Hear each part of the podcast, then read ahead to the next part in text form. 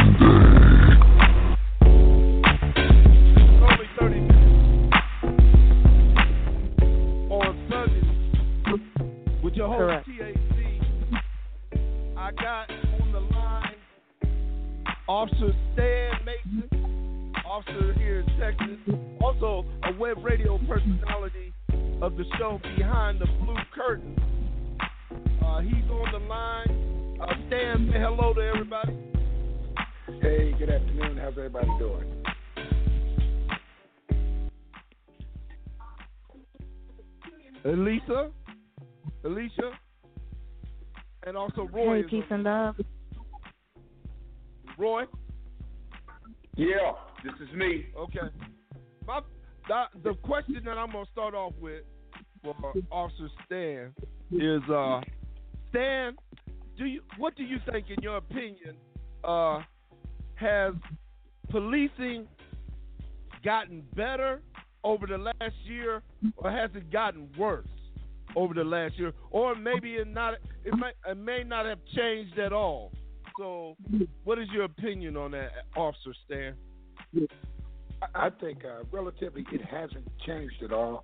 What's happened is with the advent of course, phone video, a lot of things are now coming out, because if you really look at the videos that we're seeing today, and if you're old enough that you can harken back to the 60s, the videos are just a visual representation of the stories that we used to tell in the 60s when we walked into the courtrooms or the police departments to make complaints.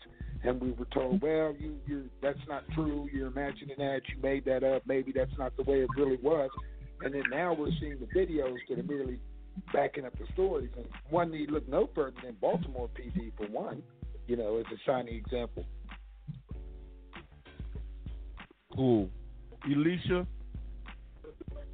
I think that I halfway concur with you, Officer Stan the man.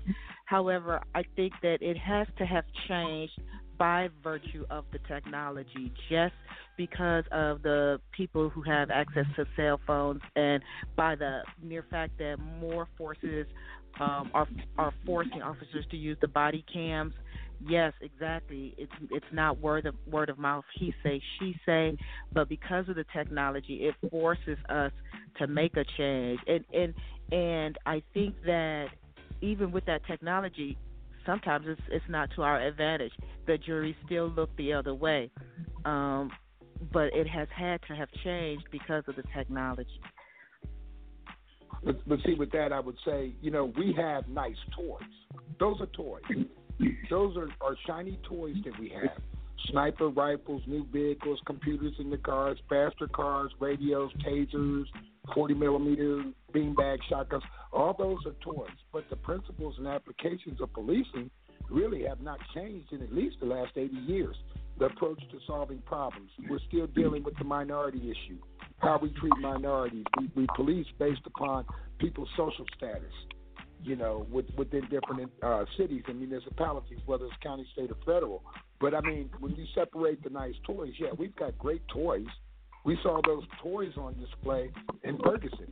When you're met with a riot or a standoff, you pretty much, I'll say a demonstration, not a riot. You've got one side standing there with signs, or they may be shouting something. They're not armed. Then on our side, you see a blue wall of officers, and right behind them, what do you see? The toys. The body cameras and all those things are accents, yes, but we're not really seeing where the body cameras are really changing a lot of the officers. I spoke about Baltimore PD once earlier already, but you can look at where they've had officers consistently getting caught on their own body cameras planting drugs on people. I understand that. And the toys, yeah, toys, as you call it, are nice and a nice necessity. But since Barney Fife and Andy Griffith, the police have been forced to protect and serve. And they have been hard-pressed from then to now to do that. Why are we now not feeling like we are being protected and are being served by our police force? Because by and large, and I mean, we can, and this is not meant for individual officers. When I go to work, I work based upon my moral compass within the guidelines my city gives me to do. It's just like being a preacher or anything else. Some people are called to do this job, and some people do it for a paycheck. Now, you have police officers and you have cops. They're two different things. They're absolutely two different things. If you watch the show Cops come on, what do you see? Action, drama, lights, sirens, people running, dogs barking, throwing people around. You don't see dialogue. You don't see compassion. You don't see understanding. See, those are traits of the police officer that the police officer would do. And I think that we, you know, I've been doing this 25 years, and within it, you have a lot of guys, for instance, you know, we can look at a lot of these incidents that go on in the country that are outrageous incidents. We can look at Walter Scott's murder. Okay, when that happened, sure, we all saw it, 7 shots in the back. That's an execution, a murder without a doubt. But where was the police outrage on that? See, that my thing is the officers, particularly black officers, particularly them, because you can be as safe as you want to be in your city, in your department. Everybody knows you, and you can go along to get along or do whatever it is that you do. But when you see these shootings that go on across the country of unarmed black men, and particularly racial profiling and a disproportionate amount of people incarcerated under the criminal justice system that are people of color, and you're black, and you turn a blind eye to it, and you can't say, well, it's not in my city. Well, Officer, I got a question for you. This is ATL. Well, look, you. How are we to know the good officer from the bad officers? First, that's my first question. You say there's a difference in the way the police actually function. They function as an officer, then they function as a cop. As a cop. Okay, right. Here we go. They all wearing the same color. And how do we know who's the good cop, bad cop? And guess what? We're tired of the good cop, bad cop, okay? And on top of that, the problem that exists, and you said it to yourself, and you started this off really clever. I got 25 years in. I use my moral compass, okay? Now, yesterday, I put your moral compass and another officer in Atlanta moral compass to the test. I pulled up on a quick trip. I sat there. I just left Bojangles. I didn't have time. I pulled into a little quick spot. I watched the officer get in his vehicle. Another black man gets in his vehicle. He drives up. The officer, he pulls up. He stops the officer. He asks the officer something. The officer then gets out. He opens up his wallet. He gives the man some money, and then the man drives off, and that was the end of that. I go over to the officer because the officer's getting ready to leave. I drive over to the officer because I'm looking at this. I'm saying, man, this guy is really on his game. He helps somebody because most people at a gas station are trying to get a dollar or two to get him or trying to get a meal. I applauded this man for his action. His intentions were great, but he lost me on the end when I came over. I spoke with him. I talked with him. I asked him what he had done. And he said that he hadn't done anything. And I said, well, I was going to take your name, because the first thing I did, I walked up on him. I said, sir, I need to know your name and your badge. And, you know, and I told him, he asked me who I was, and I just told him that, you know, I needed to know this about him, because what I saw from him, first, I said, sir, did you not give this man some money? The first thing he did, I'm working on your moral compass, the first thing he said was, no, I didn't do that. And I saw him do this. And I said to myself, why is he ashamed of doing good if he's in the business of saving lives and doing good? That's what, because I was going to ask his badge and his name to send him in for a recommendation for me observing him doing something good. But he changed my mind that fast because he put in there a lack of trust of himself toward the civil duty that he was serving man on the street, and someone else watched him serve with him not knowing to put him in for accommodation, and he changed my mindset up because of his moral confidence. He thought he was more in trouble than he was doing good. Maybe so he just wanted to be autonomous. Exactly. No. Maybe he was just being altruistic. No, maybe he was just being autonomous, and he didn't want you to. He didn't want any accolades. Right. He didn't want any recognition. Yeah. That's a fair assessment. But I'm judging him on his moral compass. There's no gray area. There's right and there's wrong. If it's for purely altruistic reasons, his moral compass is fine, and you shouldn't judge him. If it's for purely altruistic reasons, he does not need to let nobody. He doesn't want nobody to know what he's doing because he's doing it from inside. But he wasn't letting anybody know. But he wasn't letting anybody know he had done good. It was me letting them know that he had done good. Big difference. Hey, but that's where Officer Stan answer. Let him answer. Let Officer Stan answer. The professional. Yeah. You know, the best way I can agree, you know, I agree with what the young lady said. You know, we see horrendous things that y'all see in a movie and can't sleep for a week. We live it daily, if not 2 or 3 times a week. But I'll get the best way I can answer it is by example. I went on a call to a house. Lady recently divorced, living in one of the low income areas, had 3 kids she's trying to raise. She had an ex-husband that wasn't worth a quarter. I go in there to the house, and the kids were very polite. They had meager, just a squatter's house pretty much.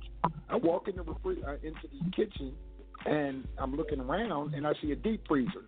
And that was it. I said, well, ma'am, what do y'all do for milk?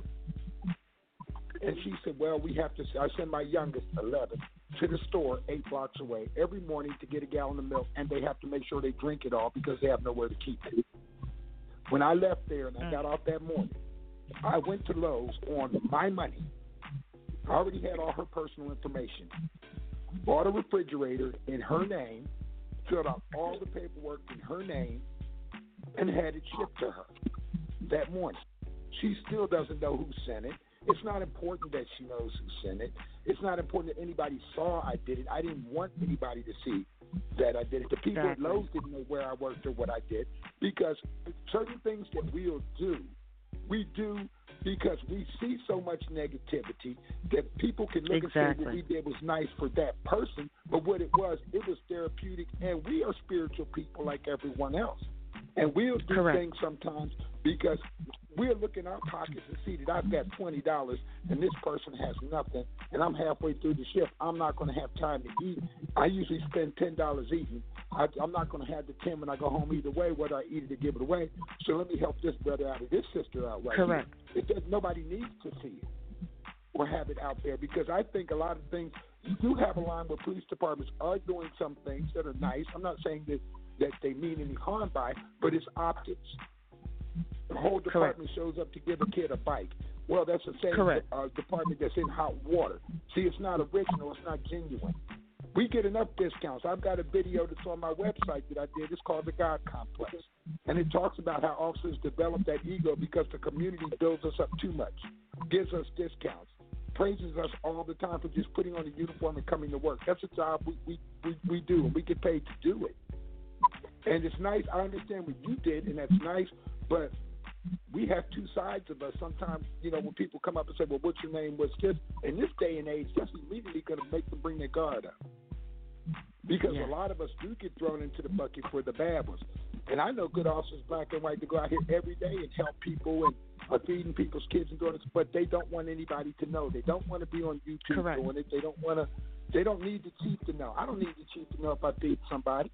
I don't see the chief but every so often anywhere. I worked nights for 25 years. I don't need him to come down and shake my hand because I said it. You acknowledging it to him, trust me, whether he seemed cold or disconnected, just the fact that you came and thanked him meant more to him than any chief or administrator coming and saying anything. And I hope I understand that. And I'm glad you point that out. But in return of all that, my question to him is, did he do?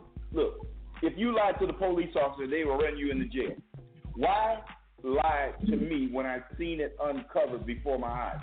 There's an answer for that. Maybe he didn't know your intentions. He didn't know what your intentions were. No. But no, he did not know my intentions. And his job, it doesn't know anybody's intentions when he gets in that car and puts on that badge or when he comes out. He doesn't know anybody's intentions. But when you approach correctly and you ask him for specifics, it's not because he did anything wrong. It's the question that I'm trying to get at is that in one aspect of the whole ordeal, the bar was raised as high as you could give an officer, a street officer.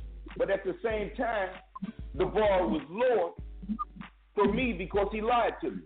Whether he wanted it, he could have had another answer for the question, like, "Hey, thanks for this. I appreciate this." But instead of telling me what I saw was not what I seen, he's telling me something different, which made me feel less protected by someone who can't give me the truth. But see, whether you're going to get recommended or commended for your actions or whatever, you got to still be honest enough because there's a lot of people out here that are trying to become honest.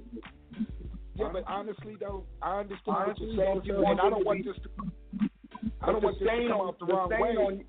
I know, but the stain on you, anything that's good in your eyes, anything that an officer can do that needs to be publicized as a good measure of a good civil obedience to the public that we pay taxes for should always be put out there because of the negativity that you get. So I'm wondering how we're looking at this. Right, but that's not your choice. That's the officer's choice. I'm not mandated by my department to feed anybody and reach in my pocket and get anything. If I do that, that is a personal choice. And that officer at that point who's getting his money, it's not about you or how you felt. It's his decision as to whether he wants you to put things out about him or not. You still could have walked away whether you knew his or her name or didn't. And you could have wrote an editorial and said, "I observed this officer do this. I observed this officer do that." But isn't this whole conversation about the moral? Isn't this whole thing that we started out talking about was the moral compass of the officer making good decisions versus bad decisions based on him making a mistake, committing a crime, even when his body cam is on? This is where the conversation started at. It started about the recklessness of the officer, even though he's protected, or he's seen as if he's protected. And then my question went back to the validation of how do we trust the officer when they're all wearing blue? Now, can you address all those without taking me around somewhere else, officer, saying I respect you and everything, but you've been a civil servant for 25 years. You had an answer that he didn't give me, and I'm sure he had as close to as many years as you had. Okay. Go ahead. Let me just explain something a lot of people don't know. All departments operate under whether they call them general orders or departmental guidelines that are sanctioned by the city, which says what officers will and will not do, can and cannot do within their departments. Okay? And usually you find contradictions in there. Example one. We've got a general order here that says I am to be fair, open, and frank with the public at all times. Now, we've got another general order that says I won't say anything that brings discredit upon the police department or the city. So what happens when I have to be fair, open, and frank, but it's going to be discredit upon the police department? Do I now lie to that citizen to protect general order 1, or do I follow general order 1 and embarrass the city? Which one do I do? Now, that's where your moral compass comes in. You have to juggle that because you can't win that scenario. I may tell you something that's right and you say the officer was correct, but when you go back and give me that credit for that, now the city comes back and says you violated this city policy. Or I can protect the city and you go find out what I told you was a lie. Now, not only have you lost respect for me, but I'm upholding general order 2, so which one do you want me to do? And those aren't criminal things. That's our departmental guidelines. Okay, I'm completely happy with your answer. I mean, you're the professional. You have your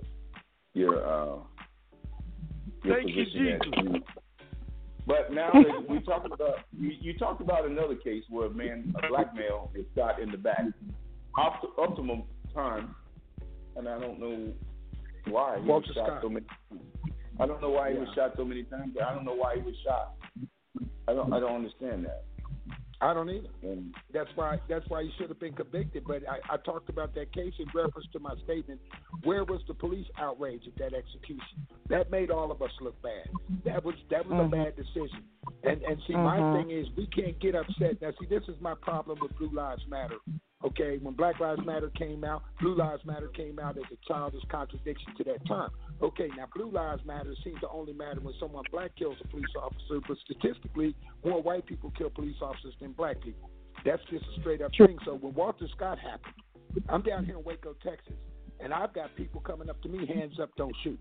So I am now having to bear the brunt of this thing that happened 2,000 miles away from me. And then people say, well, why do you speak out against these things? Well, because I'm black. I can very easily not be in Waco, Texas, and be in Virginia or be in Pennsylvania visiting family, and I can be the next Walter Scott. And the public is not informed on a lot of these things. That's why I do my radio show. That's where I do. And I focus on the hard conversation to educate the public on the police culture, because y'all know nothing about the police culture. You think you do, but you don't. It's not what people think. Officers do not talk to civilians, even their wives or kids, about what is real in police culture, what's discussed in roll calls. Y'all don't sit in these roll calls. There ain't nobody in there but officers. What kind of jokes are made? What kind of topics are made? We look at every video that you all look at and you grade on YouTube or whatever. We look at them too. What are the comments that come around that room? There's a site called Police One. That is where all officers go to trade training stories and pull down videos. I watched the video, which I saw was in Chicago. I saw the unedited version that had all the voice cameras of all the officers interacting in the shooting of this young African-American boy. I could hear everybody, camera, and every comment. I showed it to my sergeant one night. He's like, wow, I see where you're coming from. Now, he went to look for it, but the next night at roll call, in front of about 20 officers, he played that video from Police One. All of a sudden, there were no audio from these other cameras. Police One had scrubbed the audio out. So now you got officers across the country going there thinking that they're getting real training and real facts, and you're getting a scrubbed-down version. Yep. You can't hear the racial comments that were being made. You can't. So now these officers, these young officers who think they're getting real training, can't understand why you and I are upset who saw the original version on YouTube. Well, what are they mad about? They're always mad. And so therein lies the problem. We have to educate the community from inside of policing. And we are a part of the community. We're not above the community. We're not gods. We're not anybody that's sent there to be the overseer.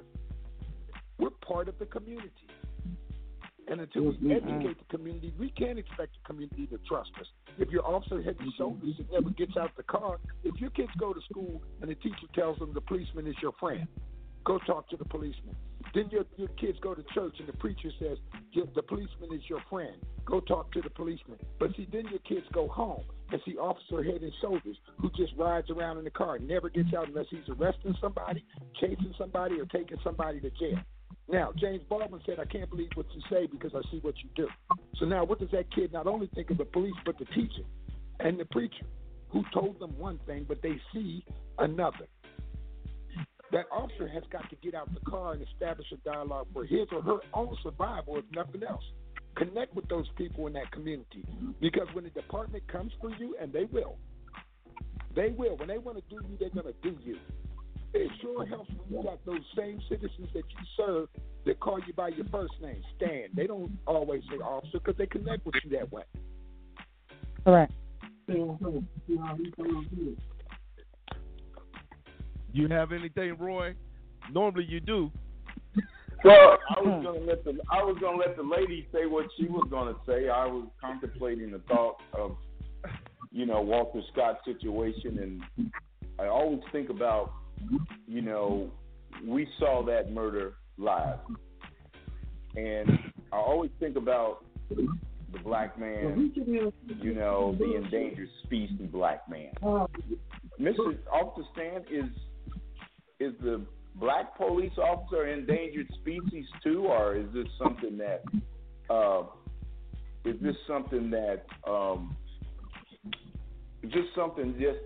that they're just good for a front, and they don't really have a whole lot of control over and upward mobility as far as growing and being leadership roles. And the ones that acquire leadership roles, are they tainted before they get there? In my saying, what I'm trying to say is, everybody reading the fine print, or they just reading block print? You know what I'm saying? Is anybody really into really solving the problem that we have in America? Are we having in the police department or the fire department? Is the real problem, Officer Stan, is the real problem a racial problem, or is it a human problem? And how much degree of separation are we from either or, if any? Yes, sir. I think the biggest problem, I'll give you the target right where to go to. You need to go to your police chief and your police administrators, not the officers. The officers, those chiefs and administrators making six figures a year, okay? They get paid to handle the tough questions. The officers are going to police according to the style the police chief gives. Now, I hope you got a pen ready, because I'm going to run through these very, very quickly. There's only four styles of policing that you can do. Call-driven, which is basically working the calls on the screen. That's what the bigger departments do. They don't have time to pull people over. They're just trying to get service calls done. Okay, reactive policing is when you work your calls and then you react to things that happen around you. Problem-oriented policing, which is basically where, you know, I come out and help you with your problem all the way through, whether it's referring you to another agency or follow-ups or whatever. You reap the benefits of my being there to help you, but the community, by and large, gains nothing from it. Then you have community policing, which I do and which I applaud, to where you partnership with the community to solve the problems together. You give them the ownership of the problem, but you also give them the victory of the problem. Now, it's up to the chief of your department or anybody's department to mandate what style of policing officers would do. Here's the litmus test for you. The next time you see an officer walk up and say, "What style of policing has your chief directed the department to do?" And I'll tell you what you're going to see. A question mark on their face. Number one, how did you know that? And number two, they don't know. Because when a police chief does not give a direction of a style of policing for a department, it's like I said, a quarterback walking up to the line of scrimmage and say, "I'm going to snap the ball," and everybody just do something. Officers are policing a gamut of different ways. Hey, Officer Stan. Yes, sir. We don't have a lot of time. We've really been going, and I know I probably spent a little bit. But my question is that you haven't got to the answer. You haven't answered me yet. My question is to you, a 24, 25-year vet, is this a human problem or is this a racial problem? I think it's both. I think it's both because it is both. Then what's the? Both. And you can't, answer isn't gonna. You don't have one cookie cutter answer. You have to eat the elephant one bite at a time. You're not going to be able to take one answer to fit all of the communities and the commonwealths in the United States to deal with police brutality. It is a human problem because we all are human and have human fallacies and have our own preconceptions and our own attitudes about this.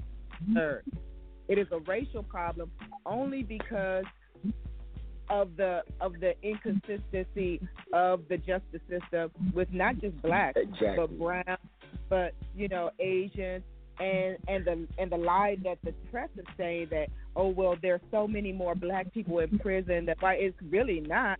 It's just that's who the press features. It's a whole lot of white people in jail. A whole lot of white people. A whole lot of white people I understand the white pass, okay? You get a pass for being white. I understand that aspect of and Officer Stan, I just want to tell you something. I'm an ex-fireman, and I was in Atlanta when Atlanta was trying to integrate their system of blacks to the suburbs of Fulton County. And what you're talking about as far as listening to those racial conversations at all firemen, we go out and save lives, we're there for you, but they were all good old boys. Yep. So when I heard the Ku Klux Klan, I said in many Ku Klux Klan meetings, as a recruit, as a young fireman, we had problems with the white captains based on the fact that they didn't like the battalion commander, which was brought in politically. Never, you know. But so, when you say that you sit in a lot of, or you hear a lot of people don't hear a lot of those meetings. I have to tell you, I have been in on them to hear the Klan talk about the Klan while we sit there as if we wasn't there. So I can relate to you, and it's been good talking with you all. Yes, sir. Hey, I'm going to give Officer Stan the last word. I want to thank Roy and Elisha for calling in. We'll be back hopefully next week. Officer Stan, give the last word of actually how you feel about what was said today, and hope people understand what you were trying to get out. Well, you know, I love it. And what I want to tell people is, you know, you pay the police departments. You know, you're not a servant. You know, we're the servants. Hold them accountable. You do that by learning your police department, learn the officers who work your area, ask for the supervisor over the troops that work your area to come visit you at your house. He or she has to come and introduce yourself, ask them what their goals are for your neighborhoods. Get to know them, because there are a lot of things that need to be changed. But if you don't take the time to find out who's in charge and who's doing what, how do you get to know which officers are good and bad? You meet the ones that work your neighborhood, and you're going to be able to figure it out. Most of us have street smarts. Thank you again. We'll be back next week. Thank you, Officer Stan Mason, and thank you, Alicia, and thank you, Roy. And I'll be here during the week. Officer Stan, G.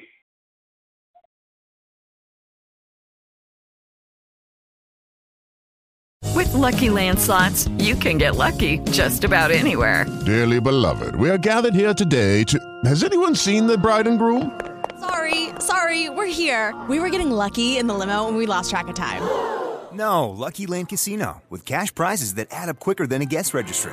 In that case, I pronounce you lucky. Play for free at LuckyLandSlots.com. Daily bonuses are waiting. No purchase necessary. Void where prohibited by law. 18+. Terms and conditions apply. See website for details.